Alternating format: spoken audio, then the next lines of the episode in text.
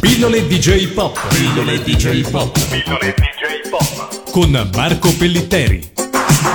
Bentornati amici di Radio Animati, è giunto anche oggi il momento di una nuova pillola di J-Pop e come sempre siamo pronti a collegarci con Marco Pellitteri. Nella scorsa puntata abbiamo iniziato a parlare di adattamenti e censure nelle serie giapponesi in Italia ma non solo, soffermandoci soprattutto sulle origini.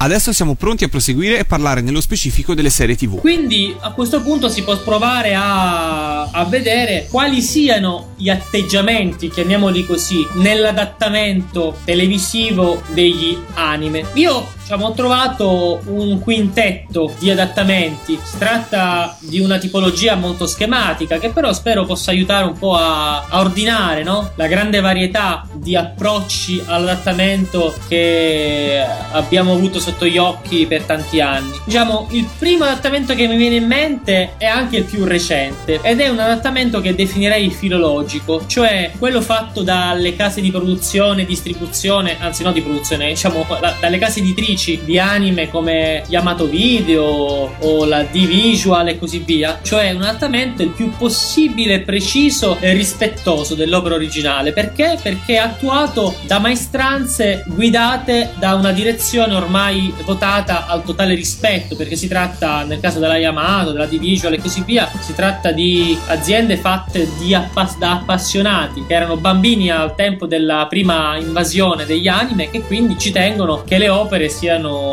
es- esposte, proposte nella maggiore fedeltà possibile. Poi c'è un adattamento che al contrario è il più antico e che è definibile forse come adattamento passivo, permettetemi diciamo la licenza. Passivo non in senso proprio negativo, però diciamo che le prime serie giapponesi arrivate in Italia sono state tradotte, adattate eh, sulla base di indicazioni magari frammentarie, però le informazioni fondamentali c'erano, cioè i nomi, le ambientazioni e così via. Quindi noi, sì, è vero, abbiamo in molti casi Actarus e Venusia, ma il caso di Goldrake è un caso particolare che ha a che fare anche con la dialettica di acquisto e distribuzione con la Francia e questo è già tema di, di, di, di un'altra pillola di J-Pop. Ma a prescindere da questo, voglio dire, quando noi abbiamo i vari Shiro o Koji oppure tutti i vari nomi Hiroshi, i vari nomi giapponesi, questi sono, secondo me, elementi di un adattamento passivo, cioè di un adattamento che tendenzialmente è fedele, perché ancora non c'erano eh, negli anni 70 e primi 80 le polemiche forti che ci sarebbero state in seguito sui cartoni giapponesi e non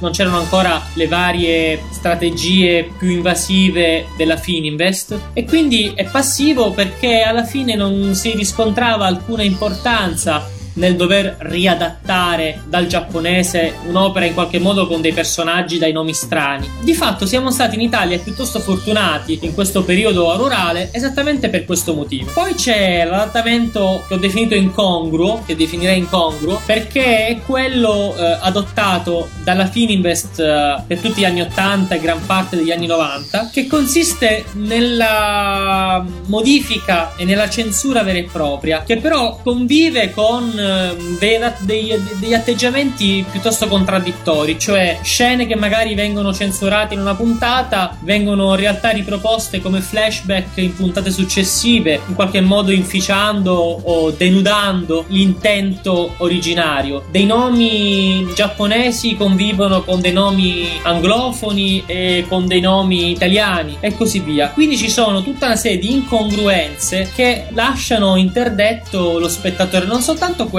diciamo già un po' più grandicello, ma anche gli spettatori bambini. Poi ci sono anche altri tipi di adattamento, uno che io con licenza poetica vorrei definire depneumatizzazione, ovvero quando viene tolto lo spirito originario di un'opera, la, la, la propria anima, l'anima di quest'opera, e quindi viene depauperato assolutamente sua, del suo quid che lo rende particolare. Non lo so, mi viene in mente per esempio un esempio che è tipico della vicenda anche statunitense, che è la battaglia dei, plan- dei pianeti, Battle of the Planets, cioè i Gatchaman, la prima serie, inizialmente prima di essere trasmessa in Italia, è stata trasmessa negli Stati Uniti, non prima però di subire un adattamento assolutamente invasivo, cioè sono state cambiate, cambiati i nomi dei personaggi, eh, è stata cambiata la sceneggiatura e così via. Oppure pensiamo a Voltron, in realtà Golion, in cui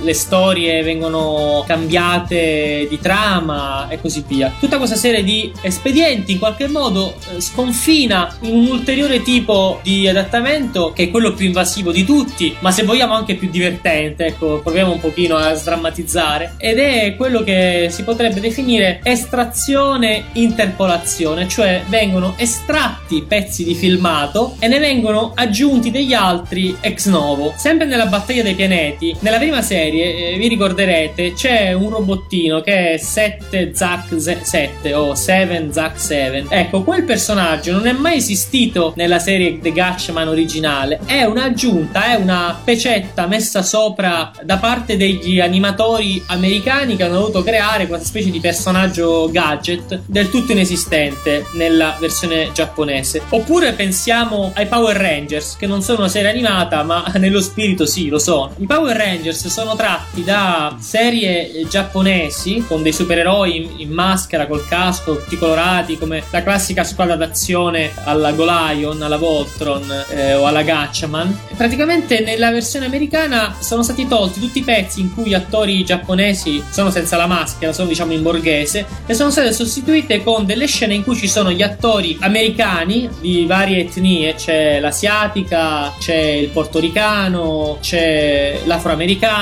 c'è il bianco e così via. Quindi in pratica ci sono due codici all'interno della stessa serie. E quando ci sono le battaglie con i robot, con i mostri, con gli eroi in maschera, che non si può vedere se siano giapponesi o internazionali, diciamo così. Bene, questi personaggi saltano, corrono, fanno capriole come dei tarantolati tipici già dei, dello stile giapponese. Invece, quando sono in borghese, hanno gli atteggiamenti, l'abbigliamento e fanno i discorsi tipici dei teenager americani. E la cosa simpatica è che poi anche in Giappone i Power Ranger sono stati trasmessi nella loro versione ibrida americana e giapponese per dei bambini giapponesi che magari sono rimasti un pochino eh, o turbati o divertiti da questa cosa. Questo non lo so, dovrei indagare. Ecco, però come spero di aver mostrato ci sono tante tante strategie, tante, tanti tipi di adattamento. Una cosa che vorrei dire per chiudere il discorso è che magari il quadro che ho fatto sembra sembra drammatico, ma in realtà in Italia l'impatto dell'adattamento, della censura, della deprivazione, della depauperazione, quello che volete, è stato inferiore rispetto a quello avutosi in altri paesi, in primis la Francia e gli Stati Uniti che avevo citato poco fa. Pillole DJ Pop. Pillole DJ Pop. Pillole DJ Pop. Con Marco Pellitteri.